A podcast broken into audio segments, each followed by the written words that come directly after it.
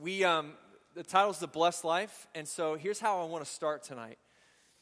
We're thinking blessed life, blessings, being thankful, all of that kind of stuff. So here's what I want to I want to start off by asking this question: What is a blessing in your life?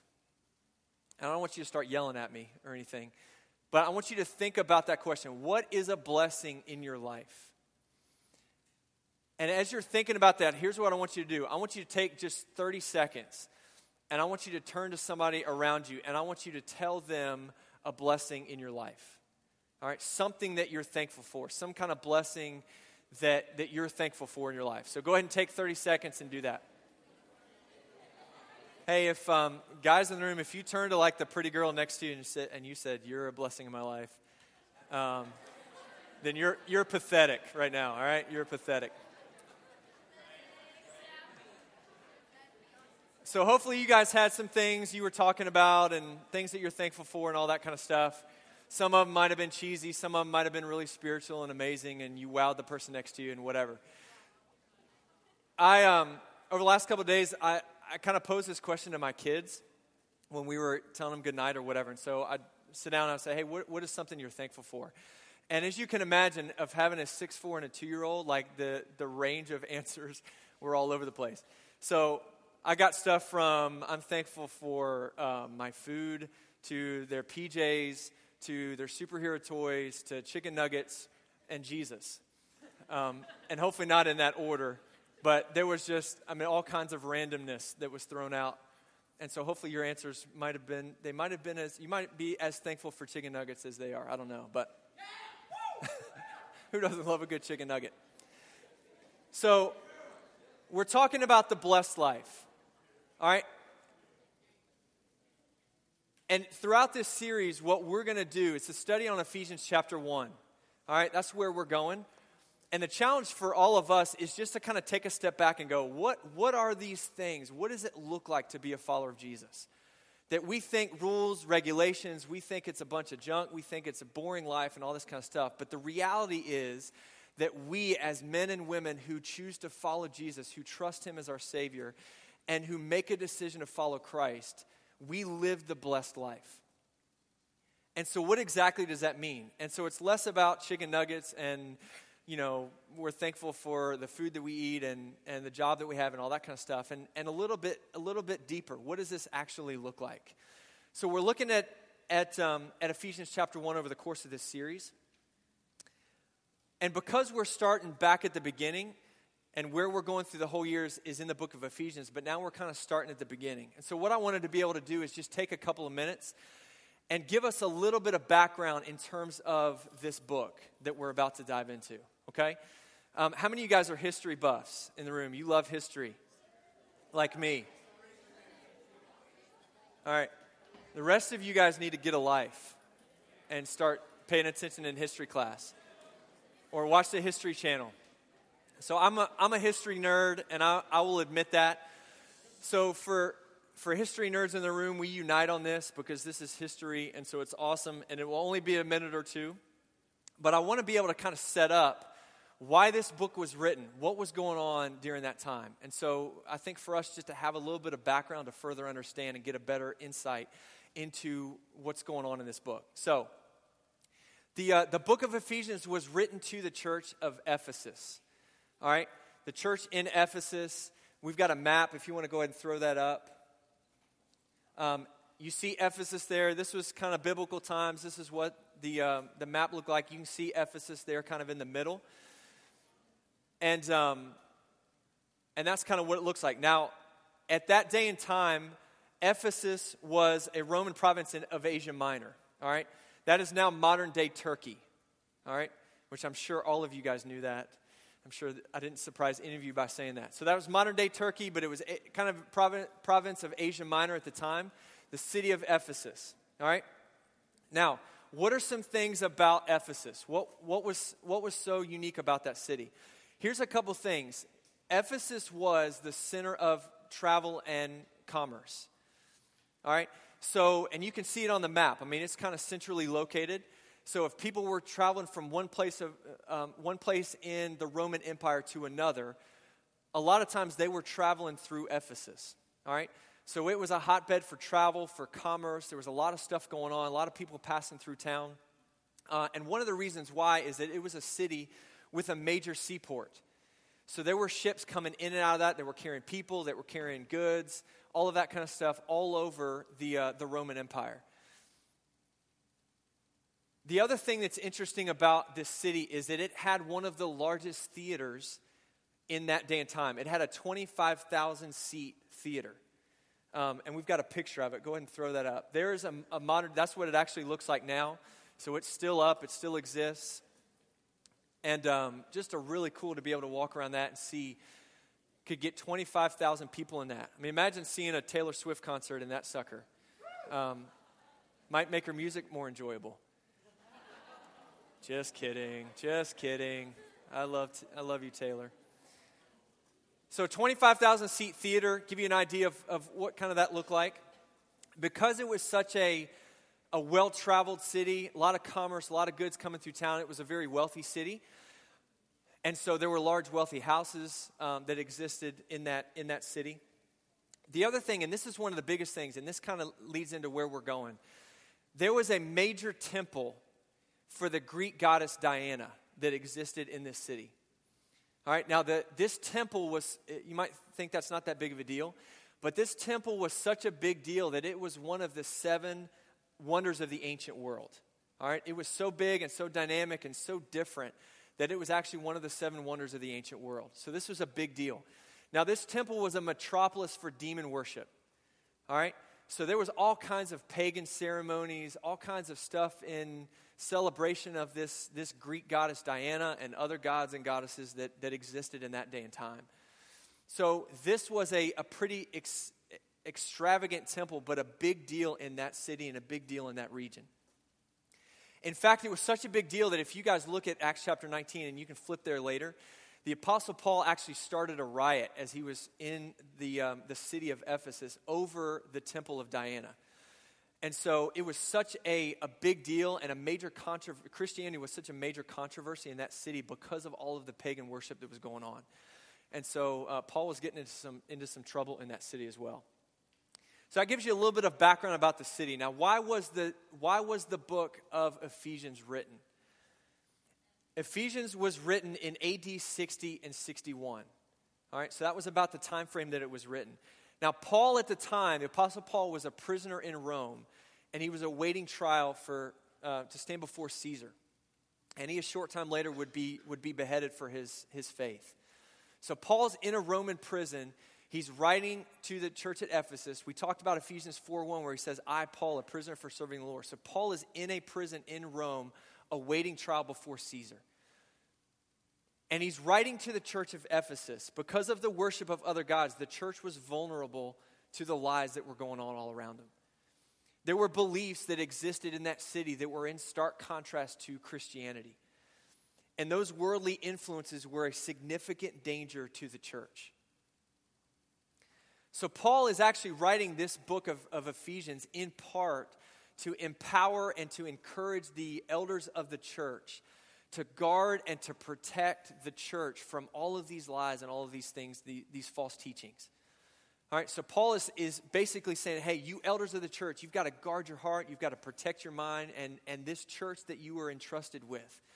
Because there's all kinds of lies and all kinds of false teachings that are going on in this city. And if you don't guard your heart, you're going to watch this church get led astray into all kinds of junk. So that's why Paul wrote this book. Now, it's interesting when you think about the parallels to what the church was experiencing in that city and us now. I mean, don't you and I face the same dangers? Don't us as a church face the same dangers today? Doesn't our world worship other things that are in stark contrast to this Christian life that we, that we, we want to live? I mean, don't you and I have to be on guard in our faith to make sure that we guard our hearts and we protect our lives from all of these lies and all of these worldly influence influences that would love to pull us out and astray from the life that God has for us? I, mean, I think there's a lot of parallels between what the church was experiencing then and what we, as followers of Jesus, now in this day and time and in this culture, We've got to guard our hearts. We've got to protect ourselves from lies. And one such lie we're gonna, actually going to cover tonight. Now, here's, what I, here's a question I want to throw out to you. Do you guys ever struggle, and you don't have to answer this, is more of a rhetorical question. Do you guys ever struggle with knowing who you are? Is that a struggle? Is that ever, ever a question that comes into your mind? Is that ever something that you wrestle with in your heart and in your life? Of wondering who you are? I would bet if a lot of us were honest enough tonight, I think that's a common struggle for many of us. There might be some of you guys in the room right now that go, man, that's a struggle in my life today, in this moment. I don't know who I am.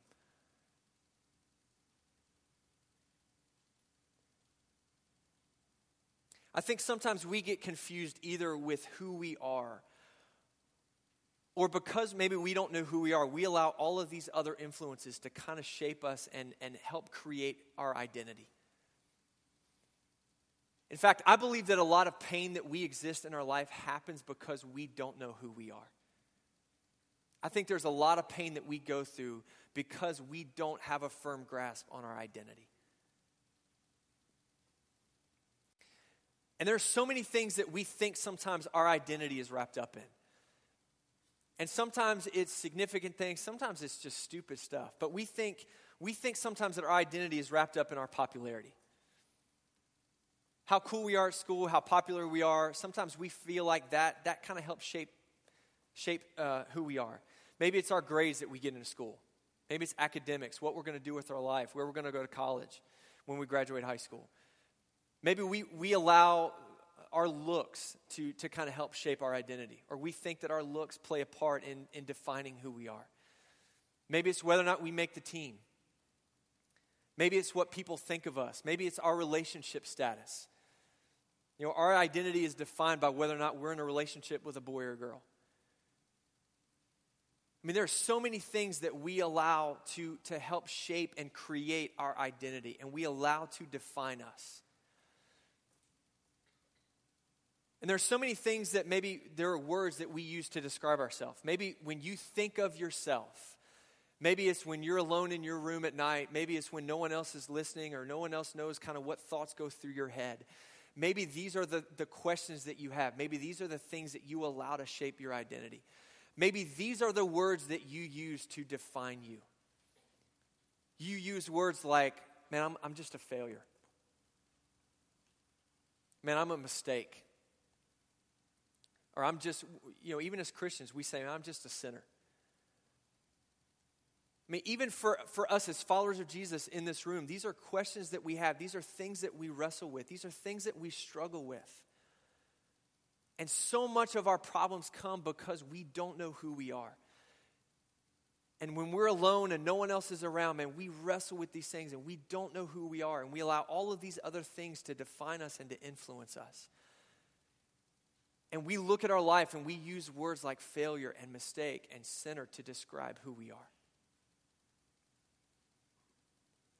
But is that really who we are as followers of Jesus? Is that who God says that we are? Is that really, at the end of the day, is that our identity? Are those things our identity? There's a, um, there's a, a Native American fable that goes something like this It says, There was once a young boy who came across a nest of golden eagle eggs.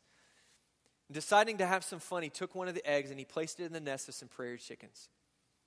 The egg hatched, and the young eagle grew up with a group of prairie chickens. Believing himself to be like everyone else around him, he behaved just like the chickens. He clucked and he cackled and he scratched in the dirt for seeds and insects to live on. Since prairie chickens can't fly very well, the young eagle never flew more than a few feet off of the ground. Years passed, and one day the young eagle was scratching along with the other chickens when a huge shadow passed over them. They looked up and they saw high in the sky the soaring form of something gliding on the currents of the wind. What a beautiful thing, the young eagle exclaimed. That's an eagle, the older brother told him, staring upward a golden eagle. He's the king of the air. No bird can compare with him. Then he lowered his gaze and he added, but don't give it a second thought. You could never be like him. And back to scratching they went. Indeed, the eagle never gave another thought to that soaring sight, and he died as he had lived, never rising any higher than a prairie chicken's existence.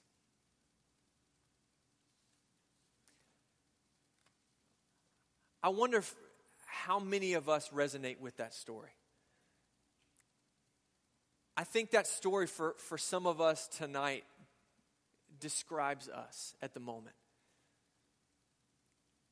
And I want to just give you guys some insight, and, and maybe this is something that you know, maybe this is something that you understand or, or you feel like should be true or whatever. But the reality is, as, as followers of Jesus, you were meant to soar.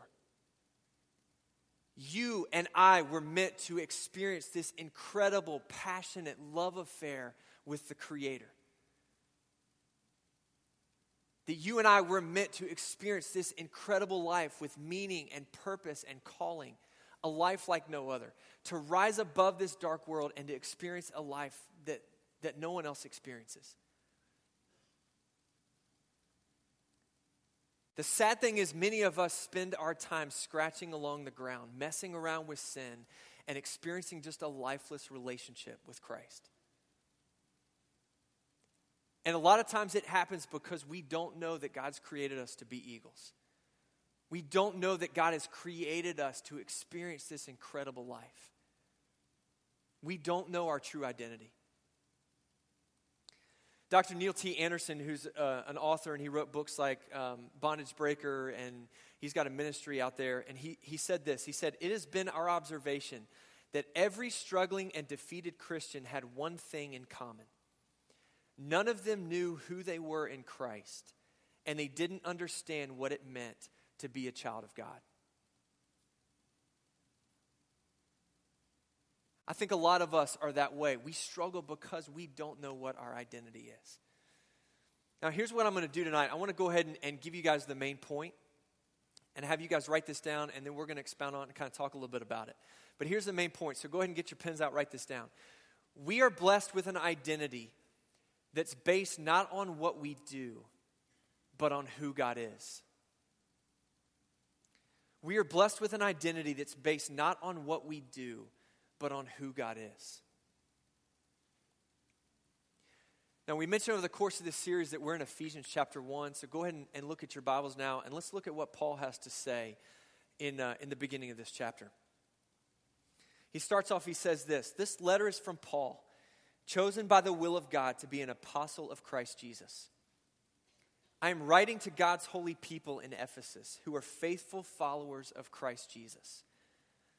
May God our Father and the Lord Jesus Christ give you grace and peace. All praise to God, the Father of our Lord Jesus Christ, who has blessed us with every spiritual blessing in the heavenly realms because we are united with Christ. Even before he made the world, God loved us and chose us in Christ to be holy and without fault in his eyes. Now, Paul starts out, and what he says in verse 3 is kind of the framework for this entire series. All right, look back at what he says in verse 3. He says, We in Christ, we have every spiritual blessing. We have every spiritual blessing. As followers of Jesus, you and I have every spiritual blessing in the heavenly realms. Now, Paul is not talking about good health. He's not talking about a new iPad. He's not talking about a job. He's not talking about getting good grades on a test or having food on the table to eat every day. All right? All of those things are blessings, and those things are great, and we should be thankful for that stuff. But that's not what Paul is talking about here. All right? He's not talking about these temporary things. Paul says we are blessed with every spiritual blessing in the heavenly realms. He's talking about these blessings that, as followers of Jesus, God gives us because we are united with Christ, because we belong to Him. These are blessings that God gives us. And over the course of this series, we're going to look at kind of these blessings. What are these things that, that, that God gives us as a follower of Him? And so the first one we're going to look at tonight that's in your notes is our identity in Christ. All right, our first blessing, our first heavenly blessing this spiritual blessing that we've been given is our identity in Christ.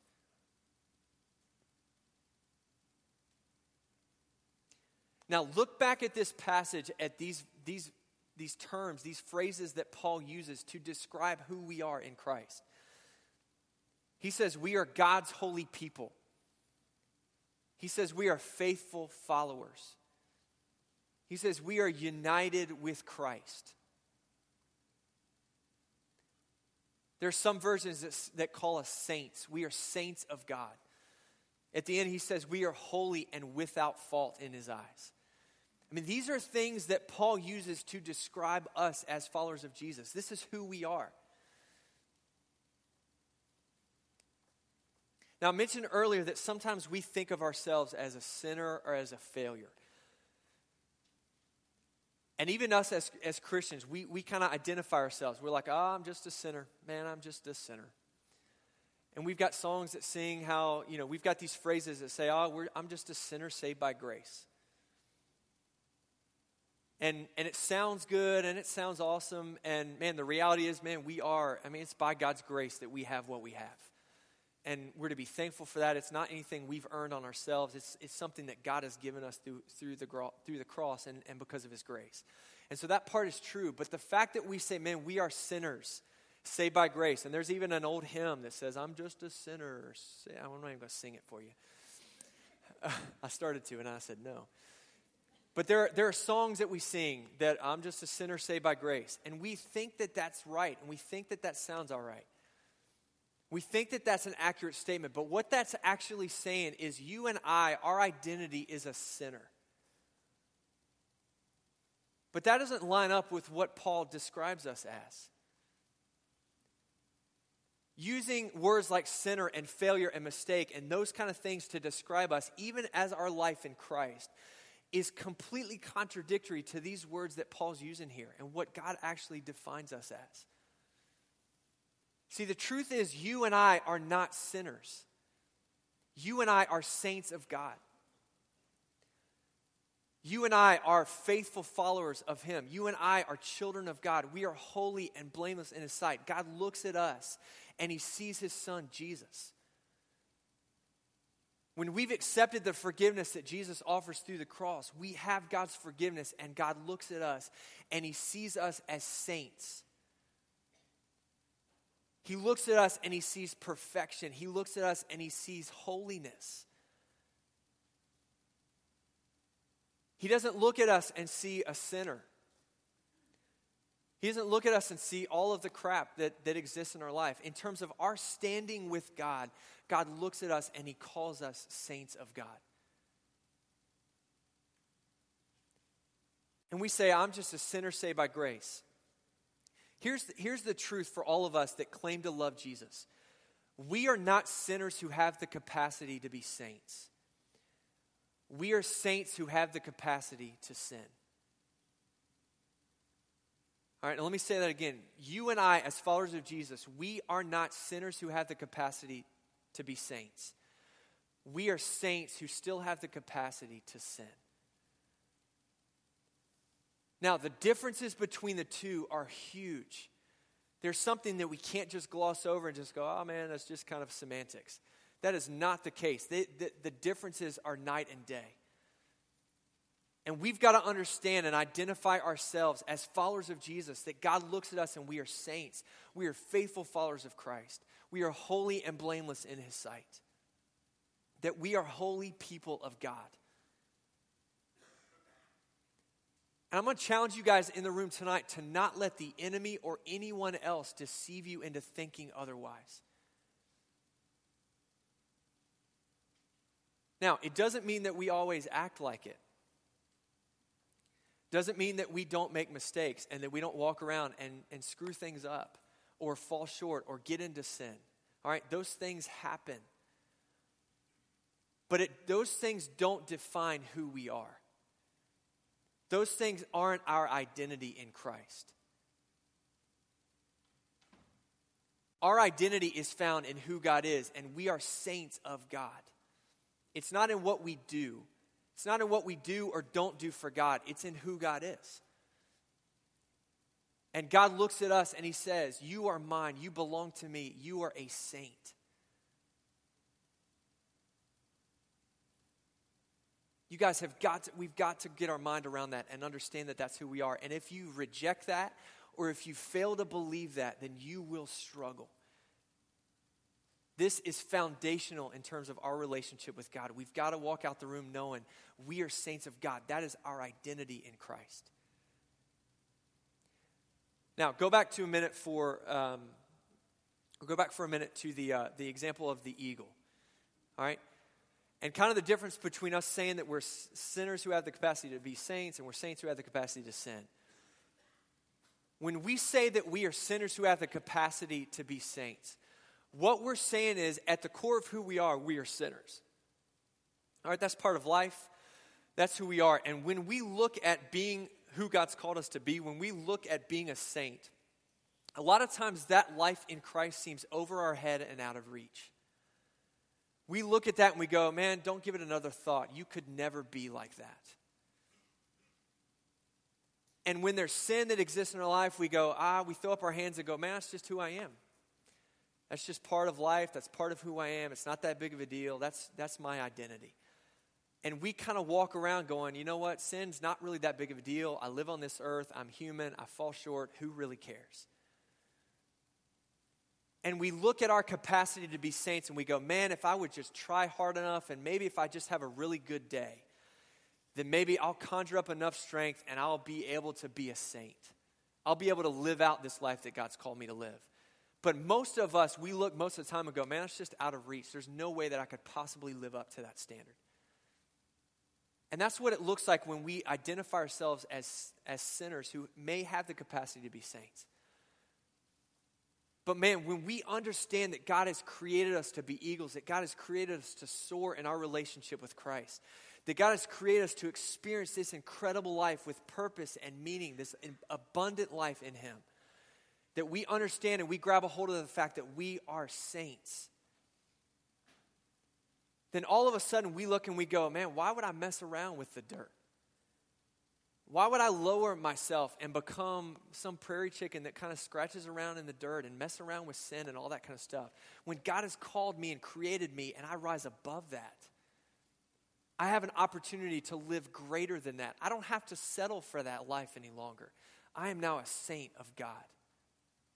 Do you guys understand the difference between the two? And when we live with that mindset, man, that transforms us. And we go, man, God, I'm your child. I'm a saint of you. God, I'm your holy child. And I'm blameless in your sight. And God, now I get a chance to soar like an eagle and live the way that you've created me to live.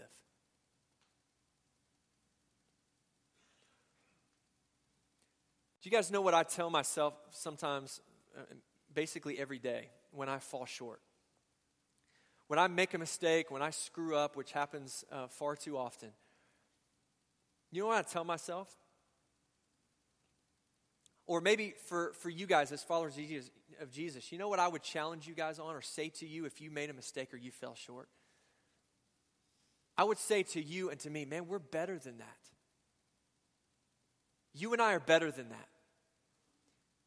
Now, not in some condescending way, not in a way to f- make you feel like a total idiot, but in a way to remind you and I both that we no longer have to settle for this sinful life.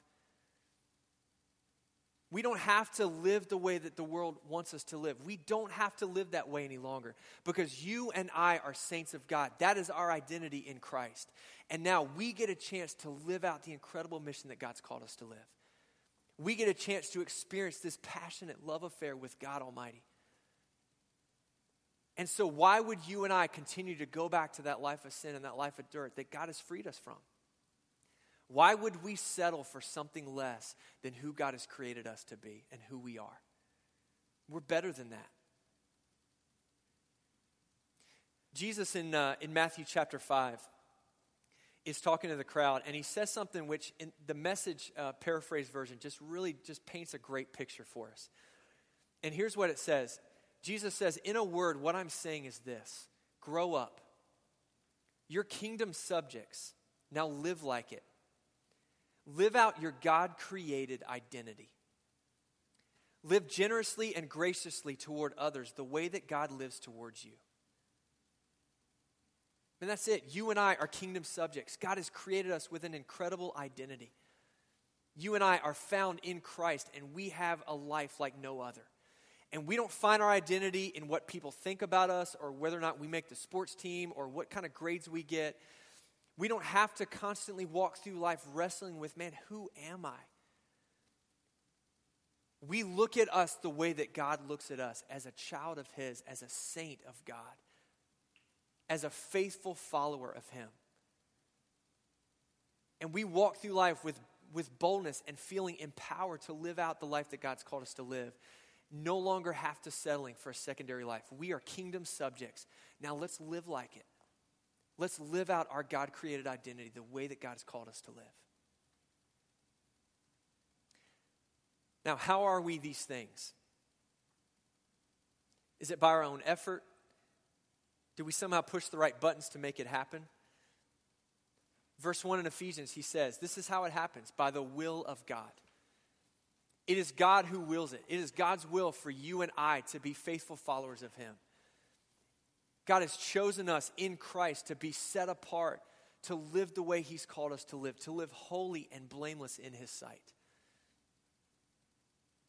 It's not something that we've conjured up or, or pushed the right buttons to make happen. It's something that happens by the will of God. That's something that God has created for us. And more specifically, it happens because you and I are united with Christ. It's through the cross of Christ that we, you and I have the opportunity to have this incredible identity. And we're going to talk about that more next week. So, bottom line is this tonight you and I, we live the blessed life. we get a chance to live like kingdom subjects. We get a chance to soar like eagles, to live out the God given identity that we have. We are faithful followers of Christ. You, as a child of God, no longer have to, to walk through life wrestling with your identity and questioning who you are. You now look at this and you go, man, God, this is who you define me as. I am your child, God. You are passionate about me. You love me. God, you went to great lengths to prove it. And now, because of the cross, you have set me apart to live holy and blameless in your sight. And I am a saint of God. I'm no longer a sinner. I'm no longer a failure. I'm no longer a mistake. I am a saint of God. What do you find your identity in? Do you allow the world to define it, or do you allow God to define who you are? Let's pray.